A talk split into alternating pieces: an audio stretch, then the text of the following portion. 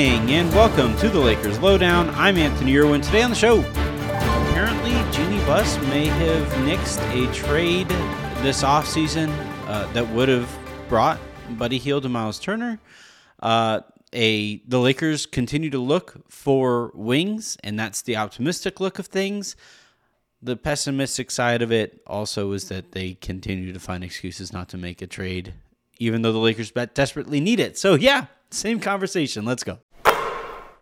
I think the biggest story from yesterday's, you know, bundle of them as we arrived at December 15th, the big grand deadline that uh, Rob Pelinka was supposed to find some new energy into making a trade from.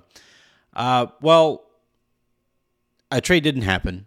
And no additional names were listed that the Lakers are now attached to who were not available before December 15th, and also no additional names that the Lakers couldn't have moved before are now on the trade block. So waiting till December 15th didn't really accomplish anything new, just like waiting till or waiting 20 games into the season didn't accomplish anything new.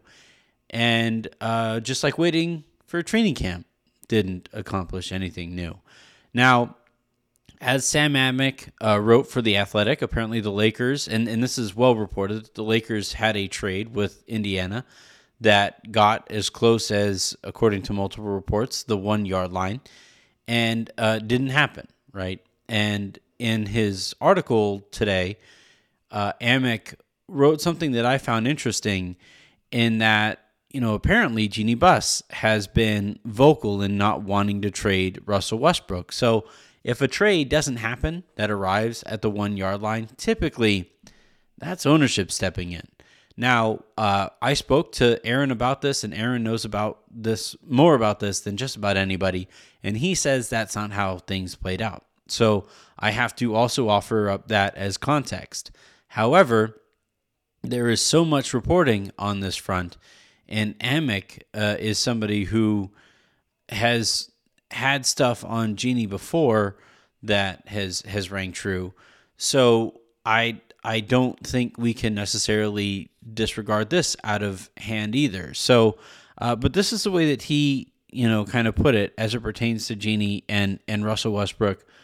Quote, Westbrook may not be thrilled with the role, but his improved play and intensity speaks volumes about his willingness to accept the reality that it's the right move for this team. This is why Lakers owner Jeanie Buss was was known to be reluctant to give up on Westbrook in those days leading into training camp when they came so close to doing the well chronicled deal with Indiana that would have sent Westbrook to the Pacers in exchange for big man Miles Turner and sharpshooter Buddy Hield. Now again, there are obviously multiple accounts of this situation, and all of those need to be at least contextualized, right? At least offered up as context for how we arrived here.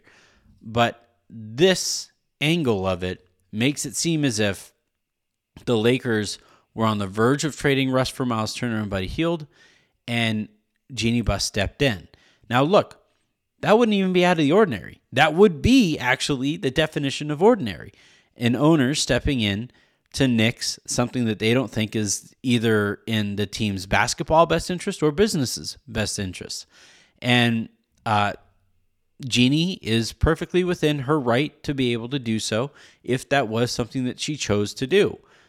The difference here, though, is that Jeanie has said at every turn that she stays out of basketball decisions. And this would now be another victory lap that she has taken for something that the Lakers either did or in this case didn't do um, because of how things have played out since then. The only thing is, if you're taking a victory lap for Russell Westbrook, just merely accepting a six man role when he's still one of the league's most inefficient players and the Lakers currently sit at 11 and 16, one is fair to criticize your priorities in running that victory lap. Maybe consider stretching. But I I do not think that Jeanie choosing to do this is something that she shouldn't be allowed to do, clearly. It is her job. The thing is, and I think the thing that should be that the people should be most frustrated over is the ambiguity that goes into any and all of these decisions. And, you know, sometimes it's just Rob, and sometimes it's Rob that talks to the inner circle, and sometimes that inner circle looks one way, and sometimes that inner circle looks a different way. And sometimes Clutch is involved, and sometimes Clutch overrides the inner circle. And it's just, it's just this unending migraine of whatever the opposite of tra- transparency is. It's just this shroud, this this blackout drape that always sits between us and understanding in any way, shape, or form how the fuck anything happens with the Lakers. And this isn't something that like just I am frustrated by. Clearly, last year people were frustrated by it, as people from within the Lakers' own walls were le- were leaking that they don't know what Linda Rambis does. So there is all this ambiguity, ambiguity, and by the way, none of this would matter. I wouldn't care if they were ambiguous as far in, in their moves in, in, in how they operated. I wouldn't care about transparency if the Lakers were operating at anywhere near an optimal level, but they aren't. The Lakers are coming off of the most frustrating season in franchise history. They are currently 11 and 16. After winning the championship and having assets at their disposal and cap space at their disposal, or not cap space, but exceptions at their disposal, the Lakers have proceeded to absolutely rip apart the core that won that championship, fire that head coach, and now arrive here at this place where they are once again fighting to get into a play-in game. And and that's all while this season LeBron James and Anthony Davis have been good.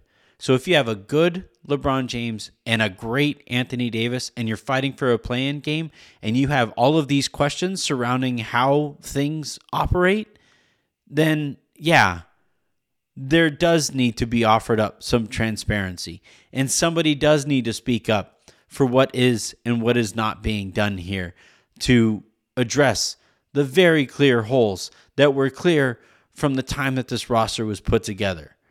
And until that time comes and until that press conference comes, we're going to continue to rant and rave about what the Lakers could be, what the Lakers should be, what the Lakers were under Dr. Jerry, Buss, and what they haven't been since his kids took over. Now, as it pertains to the names that are still being attached to the Lakers, the good news here is that they seem to have identified the point of weakness on this roster. Bojan Bogdanovic, Kyle Kuzma, Evan Fournier, uh, Cam Reddish, and, and you can go on down the line here. The vast majority of names who have been linked to the Lakers fill some kind of need. Buddy Hield isn't necessarily a 3 and D wing, but he certainly is a 3-1. And Miles Turner isn't is not a 3 nor D wing, but he would solidify something that the Lakers clearly need in help inside, physicality, and then also spaces the floor for for when he steps out. So like as much as you've enjoyed Thomas Bryant playing this year, Miles Turner is that, but like at least 5 times better. So the names that have been linked to the Lakers have all made a lot of sense. We haven't seen like the Terry Roziers of the world. And we haven't seen now we have seen them hold out hope for DeMar DeRozan and I don't think he makes much sense given the the, the, the holes in the Lakers roster. But he at least is taller than like six three. So I, I think, you know, and, and this is all baby steps here because this is such a young front office, an inexperienced front office, and frankly, a messy front office that like you just kind of have to take any sign of progress whenever you can get it. Otherwise, you'll just sit here and scream into the abyss as as I am wont to do. But if this is something that the Lakers know that they have to address, and it's just a matter of how or when they address it, then at least we know we're waiting for something that makes some sense. Now, we'll see how this actually plays out. And I would have liked to have heard some new name who wasn't available on December 15th and who is now literally available now um, because they were signed in the offseason or something like that. We didn't get that. So it is just another sign that the Lakers continue to just kind of suffer from paralysis by analysis. And eventually, maybe we'll get something. One person who appears to be waiting for it is Patrick Beverley, as he is apparently leaking that he would like to go back to Minnesota after he is traded for and bought out. Hilarious stuff there. But look, uh, I am here with you guys waiting for the same news we feel like we've been waiting for for like two years. And eventually, maybe we'll get it. Um, I do think Anthony Davis and LeBron James have proven enough. And it sounds like the Lakers agree that they have proven enough to be worth gambling on with the 27 and 29 pick.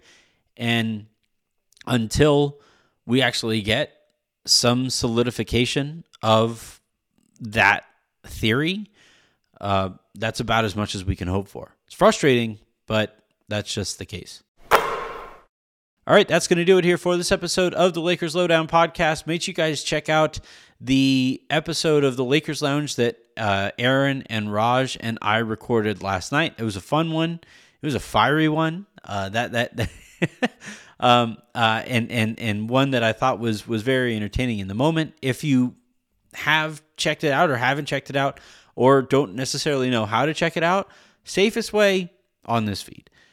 Most fun way, I think, is watching live uh, because you just get stuff on video that you don't necessarily get here in the audio form. But regardless, however you want to tune in, I appreciate it when you do. So until the next time you guys hear from us, which will be Aaron and I hosting The Hook here in a few hours by the time you guys are listening to this, I'm Anthony Irwin saying have a good one.